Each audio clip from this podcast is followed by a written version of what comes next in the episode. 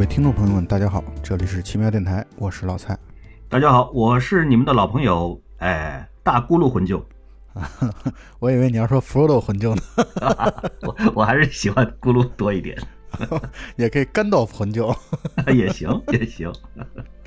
对，干道夫这个年龄跟你是差不多，可以可以。所以从大魂舅的介绍当中，我们就可以呃，听我们就可以知道，包括上一期节目，其实我们也剧透了，就是本来上周我们俩就本来要是要去录最近正在呃国内重映的啊《指环王》三部曲。这三部曲距离第一次上映已经过去整整二十年了啊！就零一、零二、零三分别一年一部，就是零一的那个护戒使者，零二的双塔奇兵，零三的王者归来。当然，国内的版版本翻译成叫王者无敌，但其实按按直译来说就是王者归来嘛。The Return of the King，再临哪儿翻译成王者再临？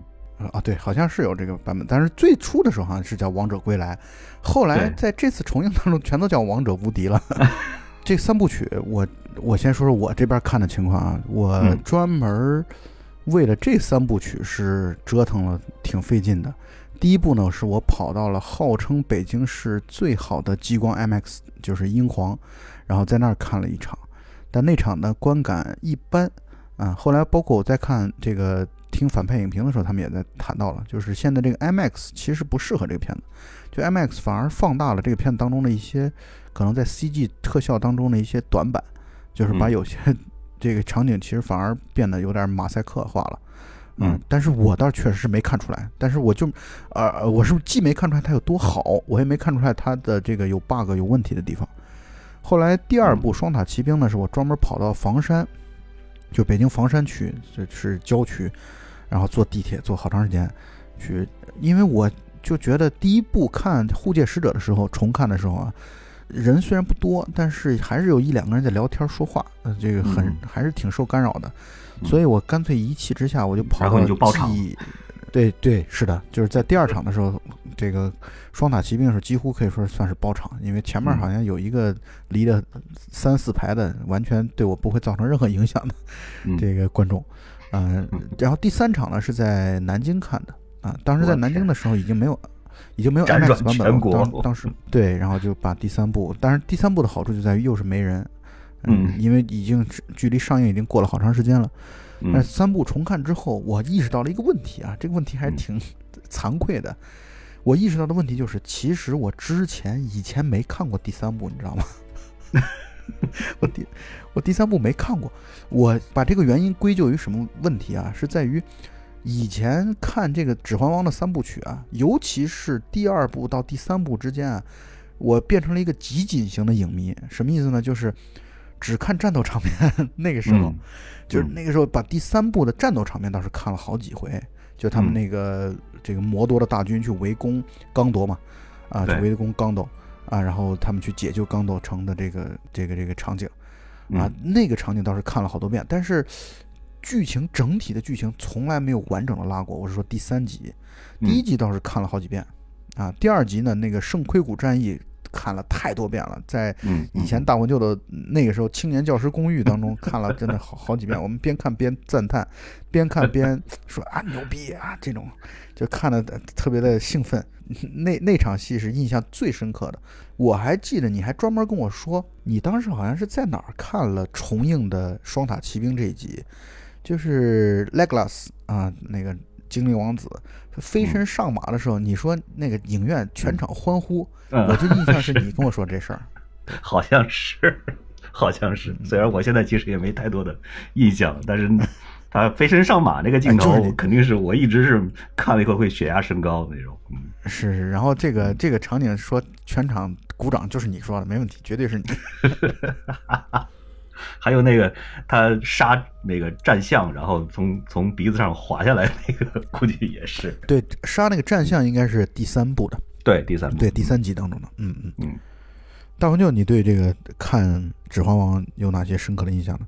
呃，因为这个片子说句老实话，在零一年，其实零一年它是年底在海外上映的，所以我们看到一般都是这个零二年，确实是零二年看的。对对对，在是刚开始看之前，其实我们包括我在内，包括绝大多数的国内的观众在内，其实对《指环王》这个故事本身的了解很可能不会不会太深。对，就是不会是它不如哎，它不如像像其他的这些史，就是说是史诗或者说是大片啊，或者是这种就是原著。包括现在，其实我觉得很多观众对于《指环王》这个系列的了解，我认为都依然不是很深。但是，就从我的感受和了解当中，包括我看的一些资料当中，其实《指环王》在西方观众当中的对标，其就也就是《魔戒三部曲》对标，其实对标的是我国的《西游记》啊，就其实对标的就是我们的四大名著当中的《西游记》。是的，我们等一会儿其实可以真的可以好好聊一聊它跟《西游记》之间的哪一些个就是对照。哎，对，这个挺有很多很像的地方，包括嗯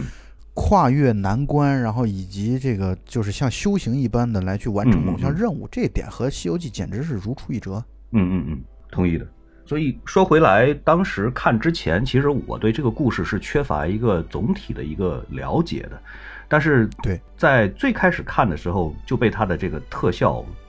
这彻底的震撼到了，就是彻底的，嗯当时完全想象不出来，怎么可能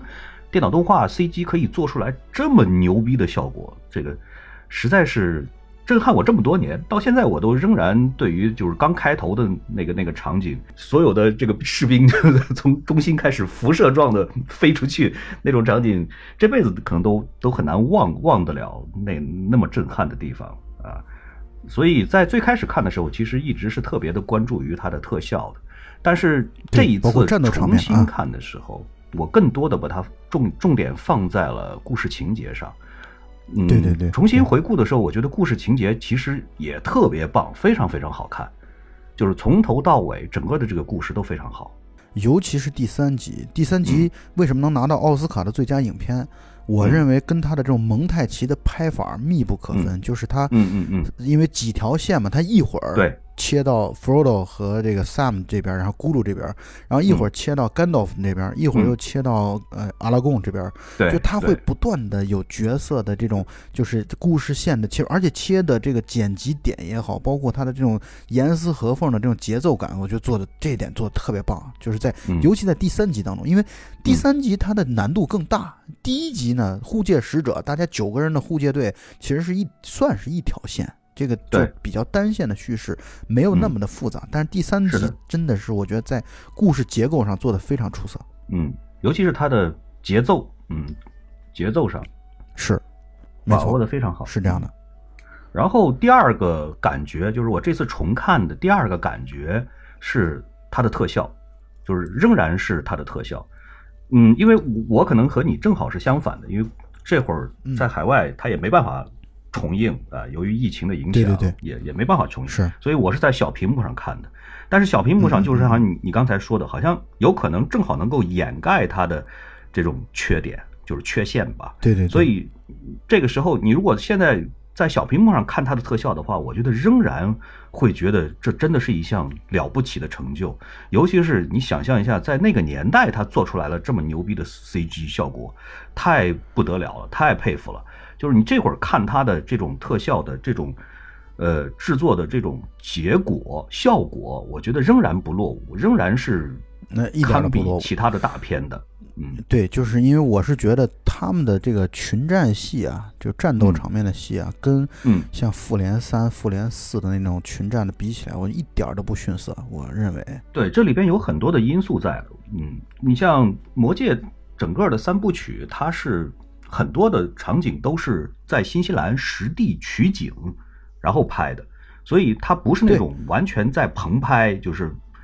不是幕棚拍的因为对，因为他比如说他最后那个刚斗的那场戏，他其实用了六千六千匹战马，他就对一共弄弄了六千匹战，而且那些马后来大部分都被 演员自己买走了。是的，尤其是他做了，我记得好像是四万套还是多少套盔甲，这个数字太可怕了，这个数字。但是从另外一个角度来讲，嗯呃彼得杰克逊一共花了两万呃两亿八千万美金，对然后拍出来的这样的一个东西，然后后来获得了二十九亿的全球票房，就嗯。十倍嘛。但是呢，嗯。你说两亿八千万的这个能做出这样的长达可以说是加在一起十个多小时的这样的一个成片出来，那简直太已经很会省钱了，太会省钱了。太省钱了，太省钱了，真的太省钱了。嗯。尤其是它的特效镜头镜头又多，对，所以我跟你说一下，那个阿修罗花了七亿五人民币，为什么突然这个提起来这样的一部片子，导致我们的心情受到了影响？而且这是我印象当中难得的这种就是魔幻色彩、战斗场面嗯特别多的这种电影能获得奥斯卡的最佳影片，对，很难得。非常难得。我当时看到奥斯卡的结果的时候，尤其是第三部，他拿了十一项嘛，就是嗯，对，追平了这泰坦尼克个这个泰坦尼克和冰虚的记录，啊没错都是十一项。对，呃，第一反应是确实很震惊，因为奥斯卡就好像你说的，奥斯卡历史上确实很难给这种就是纯魔幻色彩的这种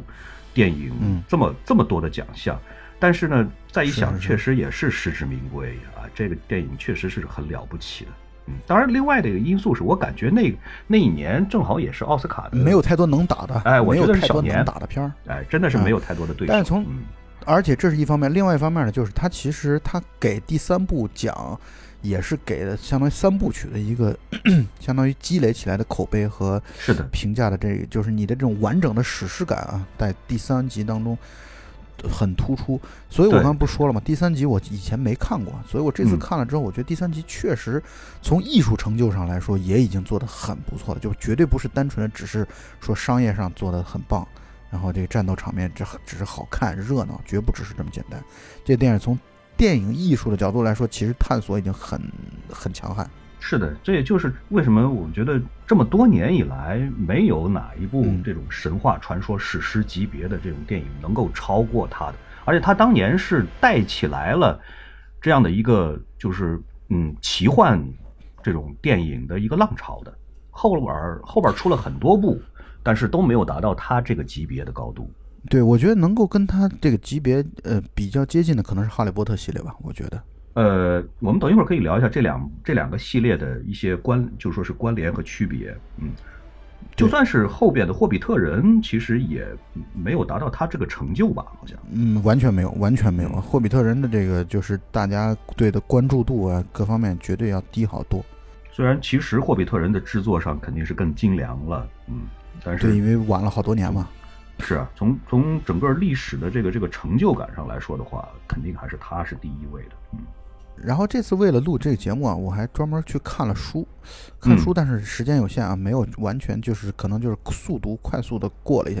可能前第一本读的稍微认真一点，或者说读的时间耗时间长一点，后面嗯就简简单快速速读了一下。但是我觉得书看了之后，我会觉得它其实会比电影要首先当然说的更清楚，这是这是一方面啊。另外一方面呢，就是它确实有一些和电影不太一样的地方，就是比如说嗯，比如说啊，就举个简单的例子，比如一开始的那个，就是在那个 Bilbo Baggins 啊，嗯。比尔波巴金斯他的那个一百一十一岁的寿辰当晚，嗯就是嗯。Bilbo 他就离开了这个霍比屯嘛，就离开了这个地方，夏尔这个地方。嗯呃，后来我们的在电影当中理解就是认为他的侄子就 Frodo 直接过了没多久，他们这个护戒小队就成立，就就去往摩多那个地方去了。但其实，嗯在书当中根本不是这样的，他在书当中大概过了可能有十几年嗯，Frodo 他们才出发。因为这个其实从是很合逻辑的，因为呃，这为什么说合逻辑呢？就是他用十几年的时间，甘道夫一直在查到这个魔戒到底是怎么，就是他们其实正义这方根本就不太清楚魔戒到底有多大的威力，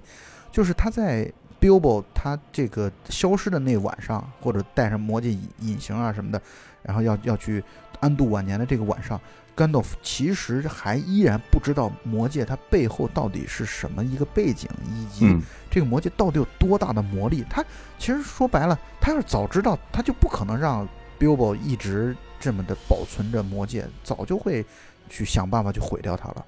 啊所以我觉得从逻辑上角度来说，确实他经又经过了十几年的这样的一个侦查、侦探，把这个线索信息拼凑完整之后，他们才开始要去销毁魔戒。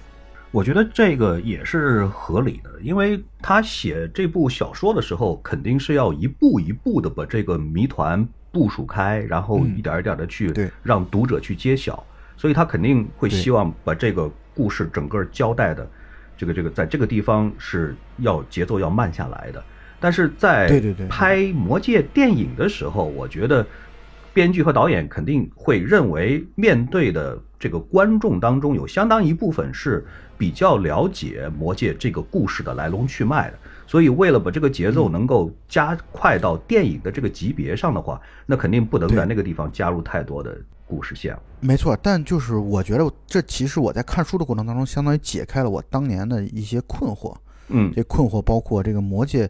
呃，为什么是霍比特人来去完成这个任务？因为看上去霍比特人算是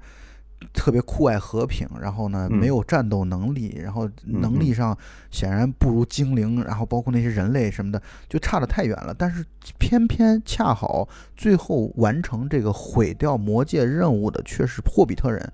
呃，这个在书当中就交代的非常的清楚，就是他这个选择其实不是人的主观选择。也不是这个正面人物的正义人物的主观选择，这其实是魔界挑选了他要控制的对象，或者说他要去伴随的对象。而且他一旦觉得我要抛弃你的时候，抛弃的时候会很快的，就包括他当年抛弃这个他以前的主人啊，就是人类和魔多大军，然后跟索隆去对对抗的时候，砍下来他的手指，然后拿到了那个呃魔戒了之后，他其实就是从手指当中滑落了。这个魔戒是完全带有很强烈的智慧意识的这样的一个物件，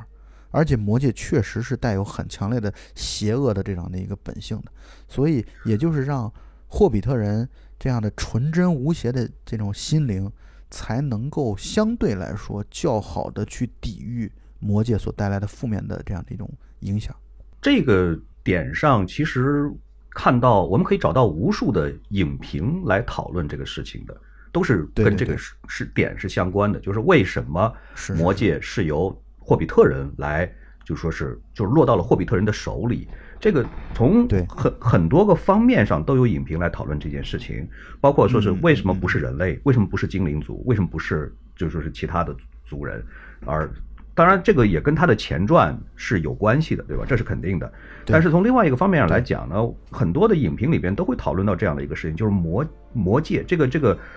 戒指到底它象征着什么，或者它意味着什么，它的本质是什么东西？就是很多的人会认为说，我我比我个人比较同意的是，魔戒本身它实际上象征着一种欲望。对欲望和诱惑，对对对，但是但是从这里边会引申出来这样的一个一个一个评论，就是说我我是比较赞同的，就是这个魔戒本身它并没有所谓的善或者恶，它是看你落在了谁的手里，就是它本身并不是邪恶的。但在书当中啊，它其实讲的就甘道夫对于这个魔戒的解读啊，就是我所嗯理解到的，嗯嗯就是这个魔戒因为是其实是索隆啊、嗯委托造这个戒指的这个精灵，然后打造的，是的，然后打造的这，而且那个时候索隆不是代表邪恶的这边儿啊，虽然嗯。他叫所谓的就是书里边叫黑暗魔君啊，这一听就是一个邪恶派的人 才会拥有的名名名头啊，嗯嗯，但是呢，他其实从一开始，他那个时候的各族其实相当于是一种博弈，又带有一种商讨的这样的一个性质，所以他们商量了，说嗯。三枚戒指给精灵保管，然后七嗯。枚戒指给矮人保管，然后九枚戒指给人类保管。对然后索隆让那个打造戒指的又偷偷的多做了一个戒指，其实是偷偷的多做这个，就是主魔戒，就是这个片子当中或者说整个嗯故事当中最、最强烈的、最集中的这个呃这个戒指。嗯这个戒指呢是相当于索隆是自己要保管的，而在这保管的过统领其程当中，他戒指的。嗯对，而且这个索隆这个在保管的过程当中，其实它相当于它在注入这种黑暗力量在里边，所以嗯，我不太同意你说这个魔戒本身它不代表正义或邪恶，它它是一开始也许是不代表的，但是它后来在这个 长期与恶人相处的过程当中，它其实代表了主人的意志的，就是它其实相当于是索隆的，索隆是算是它的主人，所以它是代表主人的意志的，以至于嗯他在。呃，就是这个护戒使者，他们九人的护戒小队为什么要去朝着那个火焰山，然后要把这个呃，这个魔戒去毁掉，就是嗯。因为这个魔戒自己相当于在在发出信号，就索嗯。隆在寻找他、啊，同时呢，他也自己在发出信号，就是你们快来找我吧，我我现在在霍比特人这里，所以他的这个力量已经互相探测到了一个一个快要绷不住的这样的情况下，所以他们才九人的护戒小队要去把这个魔戒要去毁掉，所以他们在那一个时刻，就是在他们要去护送这个魔戒去毁掉的的过程当中，或者在这之前，已经戒指体现出来自己要趋向回到主人怀抱的这样的一个趋势了。嗯啊，所以我可以理解为这是一种，就是它的邪恶属性开始开始发酵了。嗯嗯，我理解你说的意思，我理解，因为我没有看过原著小说。说句老实话，我确实没看过。我是对于所有的知识的了解都是从来自来自于这三部电影本身，当然也看了一点点评论。但是这个这个话题，因为之前已经被讨论的非常的深入了，嗯，反正非常多各个方面的论点其实都是有的。我查了一下托尔金的生平，他本身是一个这个这个天语言学家，对他肯定是个语言学，而且是一个非常非常有，就是说是有成就的一个语言学家。他本身呢，也曾经就说是在后来他自己说过，就是这个作品肯定是有着非常强的宗教色彩的，也就是说，这里边主要讲的是就是说是善和恶的本质，以及就是说是他们的。这个起源等等等等吧，然后在这里边呢，嗯，他也曾经描述过，就是对于他本人在这里笔下的这种象征意义上来讲，肯定这个魔王梭伦肯定是恶的象征，包括他在这个是书里边对于这个梭伦的这个描绘，包括那个眼睛，对吧？最最典型的那个眼睛的那种设计，就是嗯，就是他就说是宗教里边的这种恶的这种，就是恶本身是无形的。对吧？本身是虚无，对这样的一种表示，所以说是你刚才讲的这一点，我是很认同的。就是它的主人和魔界之间肯定是存在着这种直接的关联的，而且魔界本身是恶所衍生出来的、演化出来的这样的一个工具。也就是说，为什么后来有很多的评论者会认为说他在创作这部小说的时候，这个魔界指向的是什么东西？很多的人会认为说指向的是核武器。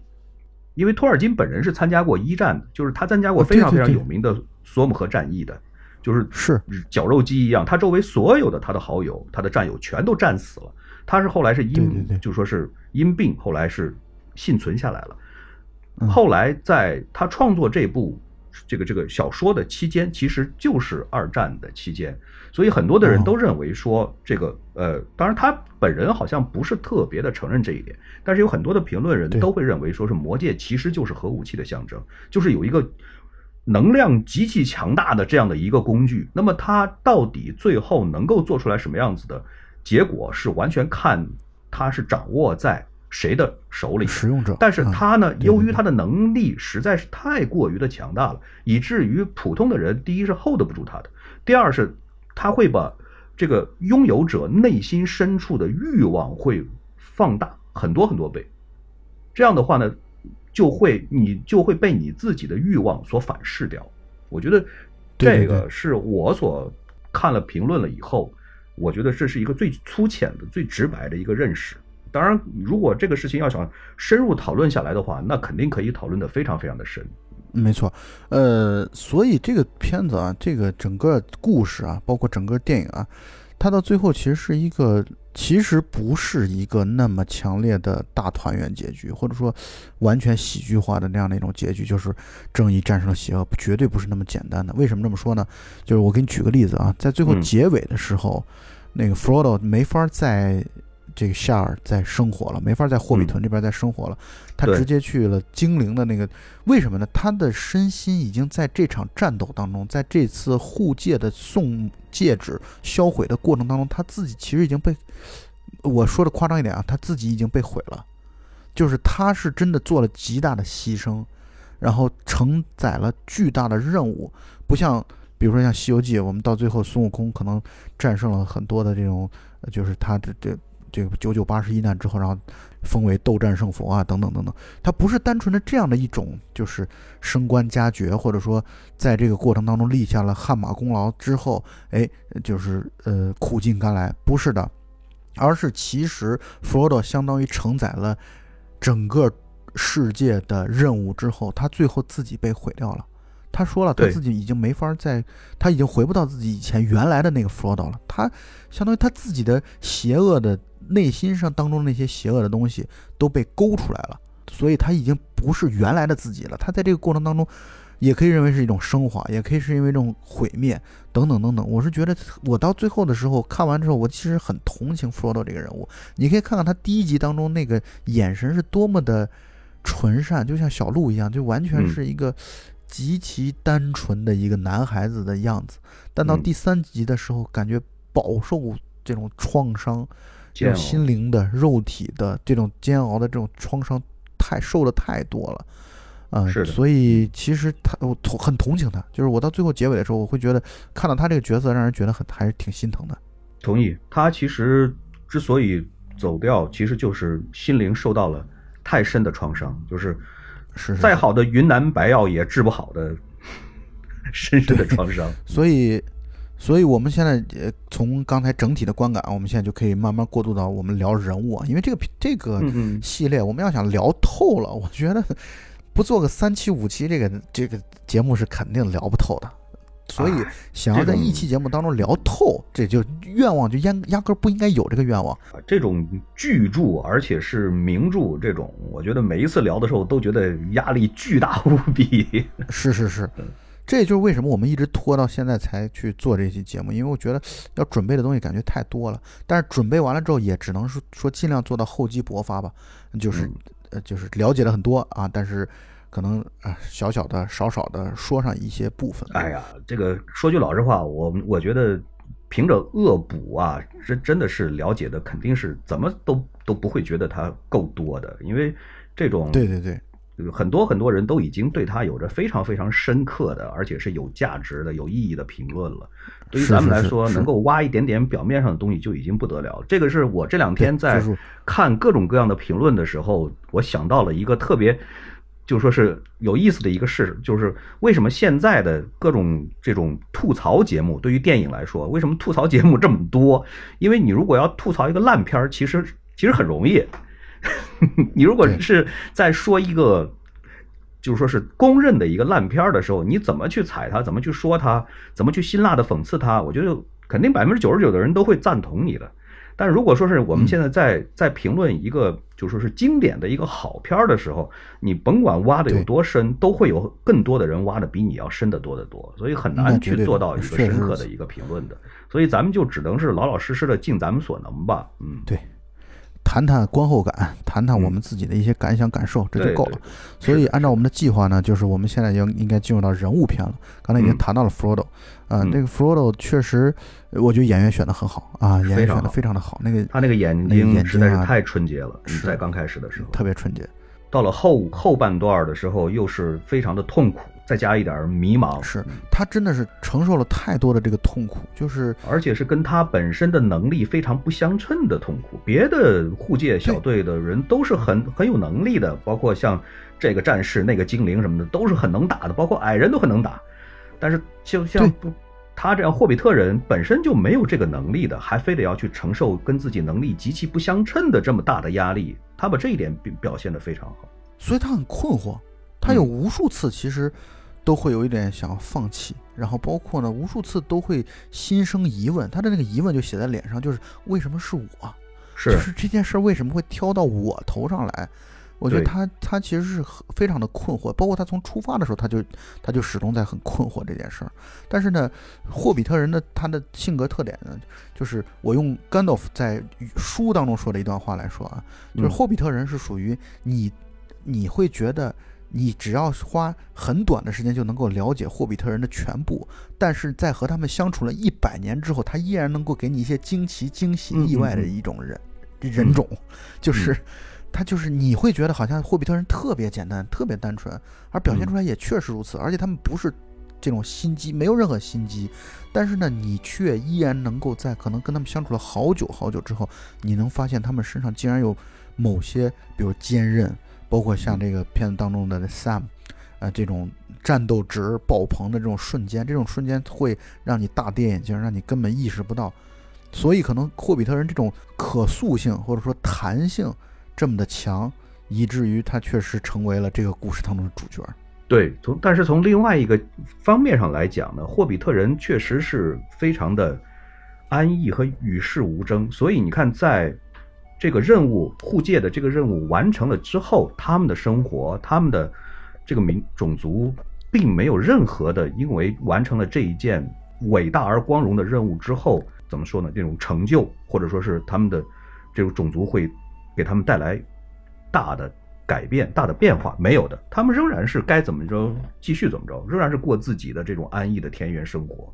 对，以至于这其实护戒小队当中五九个人，有四个都是霍比特人。他们四个在完成任务回去之后，四个人只是大家碰了一杯喝了杯啤酒而已，就是在自己的的霍比屯没有激起任何的波澜，大家会觉得你们还是这几个毛头小伙子，仅此而已。是的。是的，你看，很典型的，到了最后，他们回去了，回到他们那屯了的时候，这个其他的霍比特人都仍然是觉得，哎呀，这几个捣蛋鬼怎么又回来了？完全没有想到，没有意识到他们完成了一件多么伟大的，就是波澜壮阔的任务。呃，从弗罗多身上，你可以看到无数次魔界对他的诱惑。就是他有无数次，他会表现出来，随时有可能想要去把魔戒带上，然后就变变得隐身，变得消失，或者说产生想要把魔戒据为己有的这样的一种态度和想法，他就无数次发生这样的情况。包括最后结尾的时候，其实也是这样的。他在最后马上就要扔掉这个魔戒到那个这个烈焰当中的时候，他其实他他就带上魔戒，他要消失了，他要走了，他因为他他要。掌控这个宝贝，包括那个史密狗，就是咕噜，他其实也是霍比特人。对，所以我看到过一个影评里边对这个，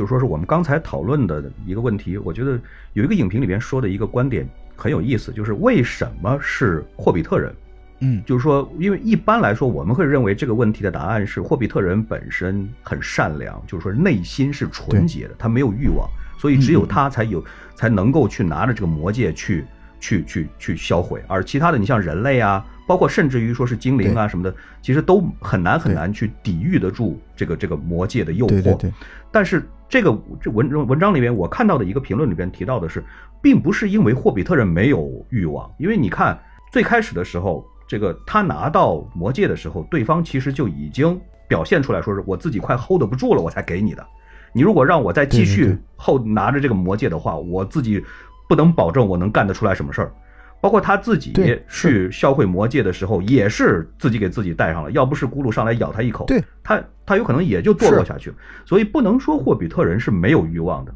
对，而且咕噜本身就是霍比特人啊。对呀，对呀，咕噜本身就是霍比特人啊。看出来这一点。对，对呀，他你看他在变身之前，他在拿到魔戒之前，他是一个多么善良的一个一个人。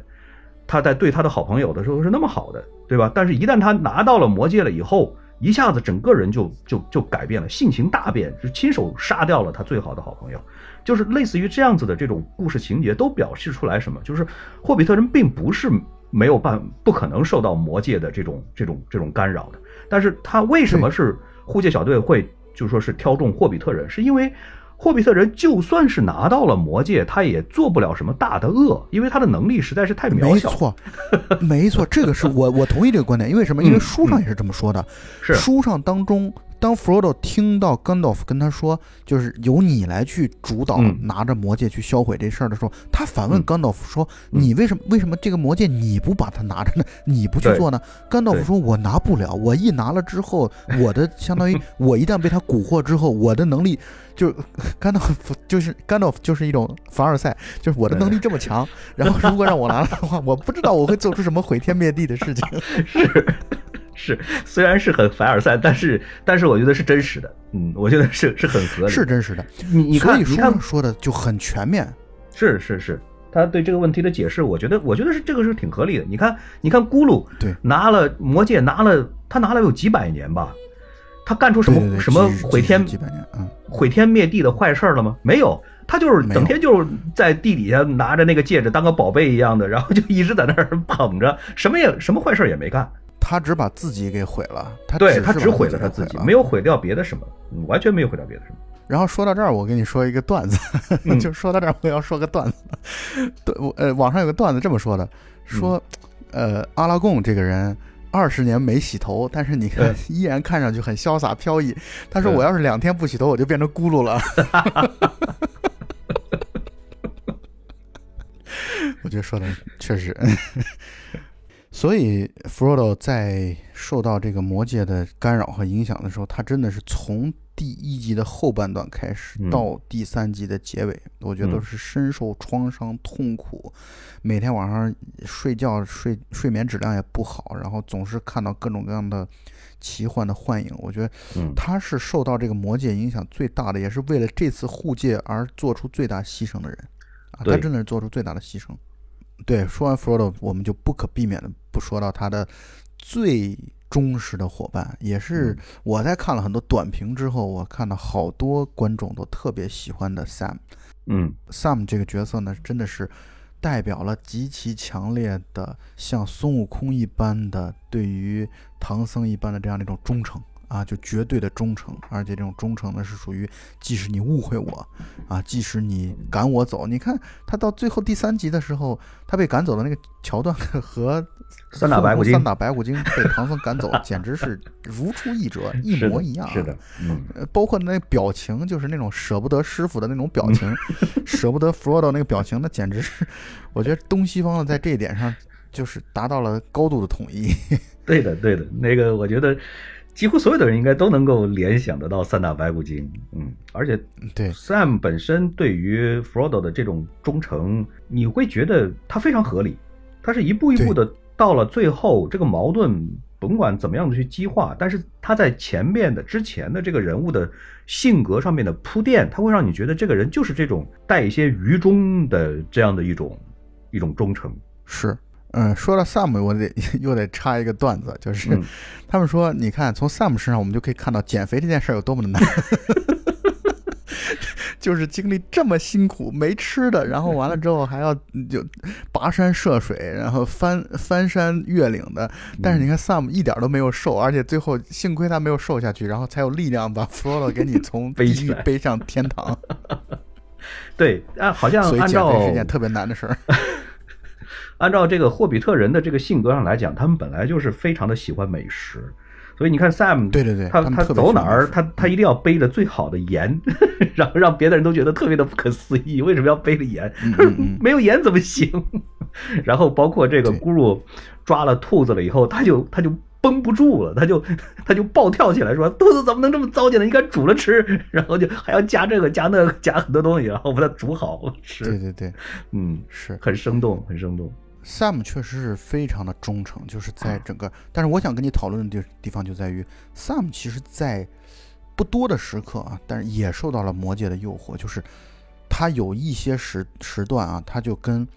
嗯 Frodo 说：“我来帮你拿这个戒指吧。”然后那个时候 Frodo 他等于已经受到了魔界的这样的一种蛊惑之后，就恶狠狠地拒绝了他。但是呢，Sam 在手接近、接触到魔界的时候，他的那个眼神，他的那样的一个表情也变了，就是，就是人太容易被这个魔界所干扰和影响了。嗯，所以我们，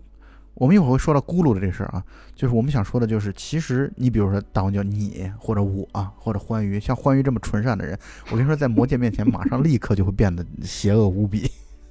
问题是像你我欢愉这样的，就算拿到了戒指。撑死也就是跟咕噜一样，就是自己一个人蹲那儿捧着玩儿，哎，对吧？就好像我或者欢愉拿到了乐高玩具或者变形金刚一样，就是自己在那儿把着玩儿，对对对，不会干出什么毁灭性的事情。如果这个东西交给 Jumper 这样的，那就是很难讲了。是是是，就很难说了，就是。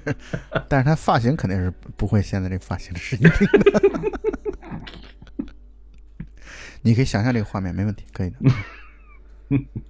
然后说继续说 Sam 啊，Sam 同时还是我认为整个跟霍比特人相关的故事当中，霍比特人里战斗值最强的。嗯，你看他勇斗那个蜘蛛，然后包括他最后在那那些奥克，就是半兽人的那个洞穴当中，相当于以一己之力啊，独闯龙潭，然后把 Frodo 救出来。对对，我觉得这这个战斗值，就他真的是所有霍比特人当中战斗值最强的人。从另外一个方面上来讲，因为也是因为其他的霍比特人的战斗力实在是太低了一点，对，太弱，约等于零。嗯，除了他们会扔点石头，是 Pippin 啊，然后 Mary 啊，然后这些都是只是就是带着盔甲，看上去好像要战斗，但是从来没有拍过他们的战斗场面，只有 Sam 是有战斗场面的，而且战斗当中屡次三番的立下奇功。而且最关键的就是他最后为了突出 Sam 这个人对于护戒这件事儿的重要程度啊，就是专门安排不是那个 Frodo 他被蜘蛛给蛰了之后，或者说释放了毒液之后，几乎丧失了行动能力嘛。嗯，然后嗯，所以 Sam 最后是完全背着他到了这个就是毁掉魔戒的那个火山口烈焰那个地方。嗯，对，所以 Sam 可能是除了 Frodo 之外啊。是第二功劳排名第二的，就是对于把这个完成最终毁掉魔戒的这任务啊，他真的是功劳排名第二的。而最终呢，我觉得托尔金也是给了 Sam 一个光明快乐的结局啊，他跟自己喜欢的女孩结婚，然后对，但是从与此同时，更加凸显出来 Frodo 的这种悲剧性。嗯嗯，同意同意。刚才说到在护戒小队当中，为了完成这个护戒任务。啊，立下最大功劳的 Frodo 和 Sam 这两位，但其实还有一位呢，就是其实从客观角度上说，他虽然他从来就没属于过护戒小队，甚至一直以一个丑陋邪恶的面貌来出现，啊，阴险狡诈，然后精神分裂这样的一种，呃，这种多重人格等等这样的一种身份来出现，但是咕噜这个角色却是在完成任务当中完全必不可少的一个人。如果没有他，这个任务是断然没可能完成的，因为他们相当于以最弱小的力量来独闯龙潭，或者说勇闯龙潭，这个勇闯夺命岛，这个这个过程其实是就好像复仇者联盟当中，他们可能一千四百多万分之一的概率才能获得最终的胜利，他们这个也是一个不可能完成的一个任务，但是幸亏有咕噜的存在，而且咕噜主要在我看来体现了。嗯，对于这个护戒成功，主要体现在三点。第一，就是他是带路的，就是如果没有他，他们一定只会跟奥克的大军就是正面去冲突，或者甚至说迷路，然后根本找不到该去那个火山口的这个正确的道路。然后因为咕噜呢曾经，对咕噜曾经在这个摩多这个地方，他等于把这个地方摸得门儿清嘛。然后他通过自己的这个就是隐身这个过程，他其实把这个地方摸得门儿清，所以他对路是很熟悉的。也幸亏有这个对路熟悉，而且经常走了一些小路，走了一些抄了一些近路，他们才能够很快的，相对来说啊较快的去。对对对，这是第一个功劳。第二个功劳呢，就是他时不时的这个咕噜时不时的想要去抢魔戒啊，这也加强了这个 Frodo 和 Sam 的这种警惕性。我觉得啊，在某种意义上讲。第三呢，就是最后那一下，就是对，到最后结尾的时候，眼看要功亏一篑了，眼看着 Frodo 要被魔戒蛊惑心灵心智了，然后咕噜这个时候站了出来，疯狂的去咬 Frodo 的手指，把他手指咬断了，应该是手指咬断了，然后把那个戒指，戒指才才又重新的回到了咕噜的手中，嗯，然后咕噜拿着戒指一起消失在了熔岩当中啊，或者说被熔岩给融化了。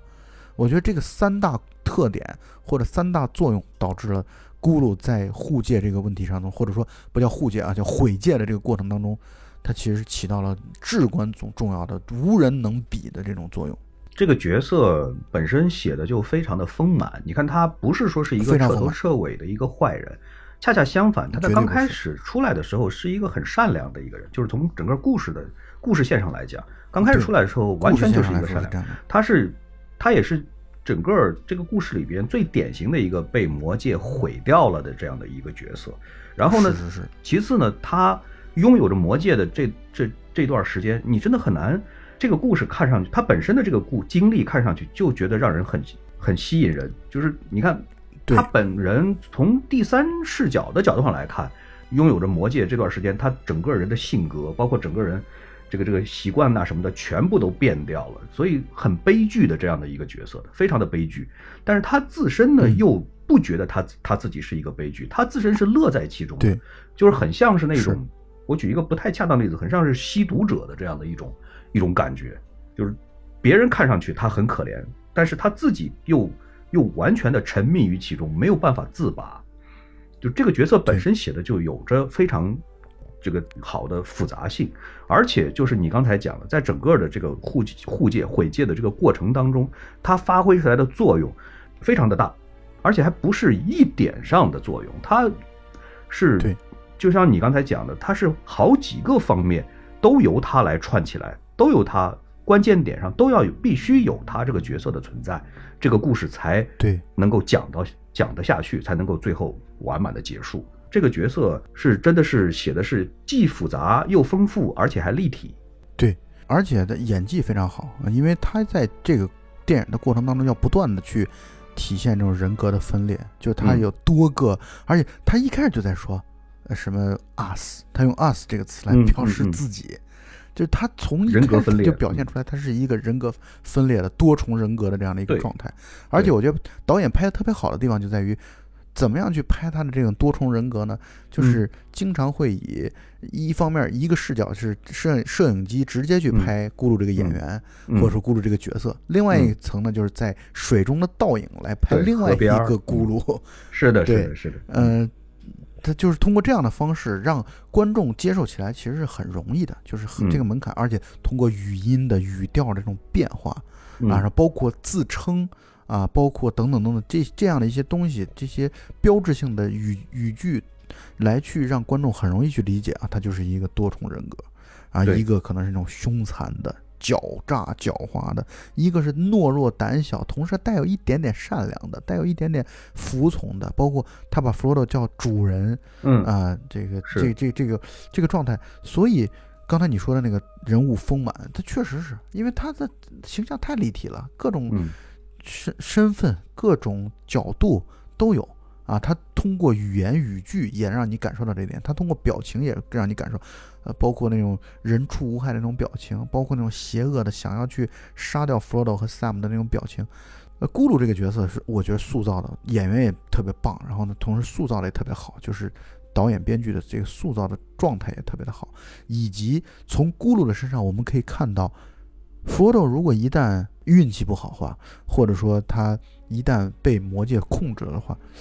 那他有可能咕噜就是他的一个版本啊，就是他的一个范本啊，对，所以肯定就是让人更加的心生对于弗罗多这个角色的这样的一种同情和可怜。嗯。而且你看，从整个的这个故事的这个设计上来讲，你看，其实咕噜出现的非常晚，在这三部曲里边，咕噜在第一部里边就一直是只见其声未见其人的，撑死给你露俩眼睛。对，露了一些部分，但是那嗯都是在大概中后段，而且他在第一集当中其实这个戏份是很轻的。对，但是他会通过其他人的口说出来。对，哎对对对，然后他更像是一种跟随者。对对对，然后到了第二部了以后，才开始讲他的故事、他的前因后果，以及这个这护戒的两二人组是怎么样子把他抓到，然后他才进入到了真正的故事线。所以他出来的挺晚的。第三集里边，他的身戏份就更加的吃重。包括第三集的一开始的桥段啊，其嗯实就是讲他当年是怎么拿到魔戒的，对对，他是怎么他是怎么杀死自己的好友的，嗯然后这个过程的。嗯啊，就是第三集的时候，那个时候是人版的这个史密狗，就是史密狗这个角色，而不是嗯咕噜，就还没有变成一个相当于人不人鬼不鬼的这个角色，还没有，嗯他是完全一个霍比特人版的啊这个角色，嗯呃，所以在第二集、第三集当中，戏份是慢慢的重起来，尤其第三集呢，确确实是可以说第三集的一个主角。对，而且你刚才提到的，我也特别同意，就是这个演员演的也非常的好。呃特别好，这个 Andy Ser- Serkins 在当时，反正我是在这之前几乎没怎么看过他演的东西。然后在这个《指环王》出来了以后，看这个电影的时候，当时佩服的就是电脑电电脑做出来的特效。我就在想，怎么样子能够把一个虚拟的一个人物，能够用电脑画的这么的栩栩如生，而且是真正的有灵气的。你看他的眼睛、他的表情、他的动作，他是注入了彻头彻尾的灵气的。然后我才从这个角虚拟的这个角色当中，我才逐步的去了解这种动作捕捉以及他背后的这种这个这个演员，真的是可以称得上伟大两个字，安迪·瑟金斯。嗯嗯，而且后来我在了解了一些个故事了以后，才知道他当年这个演的这个角色，就是争议很大，就是在奥斯卡这个提名的时候争议很大，最后是没有能够拿到这个最佳男配的提名，是因为这个奥斯卡觉得你这个一直就你的真身从来就没出现过，你是完全是彻头彻尾的经过了整个的电脑的处理，这个但他在确实第是一件真身出现了，啊，出现了，出现了，是的，是的，出现了。所以这个一直也是让我一直觉得很愤愤不平的，而且从那以后我就特别的关注他，因为后边几乎所有的这种大片里边的这种动作捕捉，几乎都跟他有关系，比如说金刚，嗯，比如说这个这个呃呃人猿星球等等等等，很多很多的大片里边都是他，所以太佩服这个演员了，也太佩服他所塑造的这个角色，不容易。嗯嗯，咕噜是一个悲剧人物啊，嗯这个他的悲剧就是预示的 Frodo 的这种悲剧啊，嗯这种悲剧色彩，他可能是全片当中最悲情的一个人物。对，全片当中的还有一个悲情的一个人物，我觉得就是洛汗国的公主，我我其实想说布尔米尔的，对，那那就说三个吧，没事儿。一会儿我们，你现在先说波罗米尔，然后我再一会儿再说洛汗国的公主。洛汗国的公主绝对也是个悲情人物，真的。嗯在最后，嗯他在那个阿拉贡和阿文，就是利夫泰勒，呃就是相当于成亲的之后，就没有给公主任何一个镜头。我还在想知知道他是怎么样一种痛苦的表情，但是没有。就我觉得导演也比较善良吧，就是没有再去嗯，捕捉公主的这种这种痛苦的表情，没有。但是可以想见这点。不忍拍他了。对，你可以说一下波罗米尔。嗯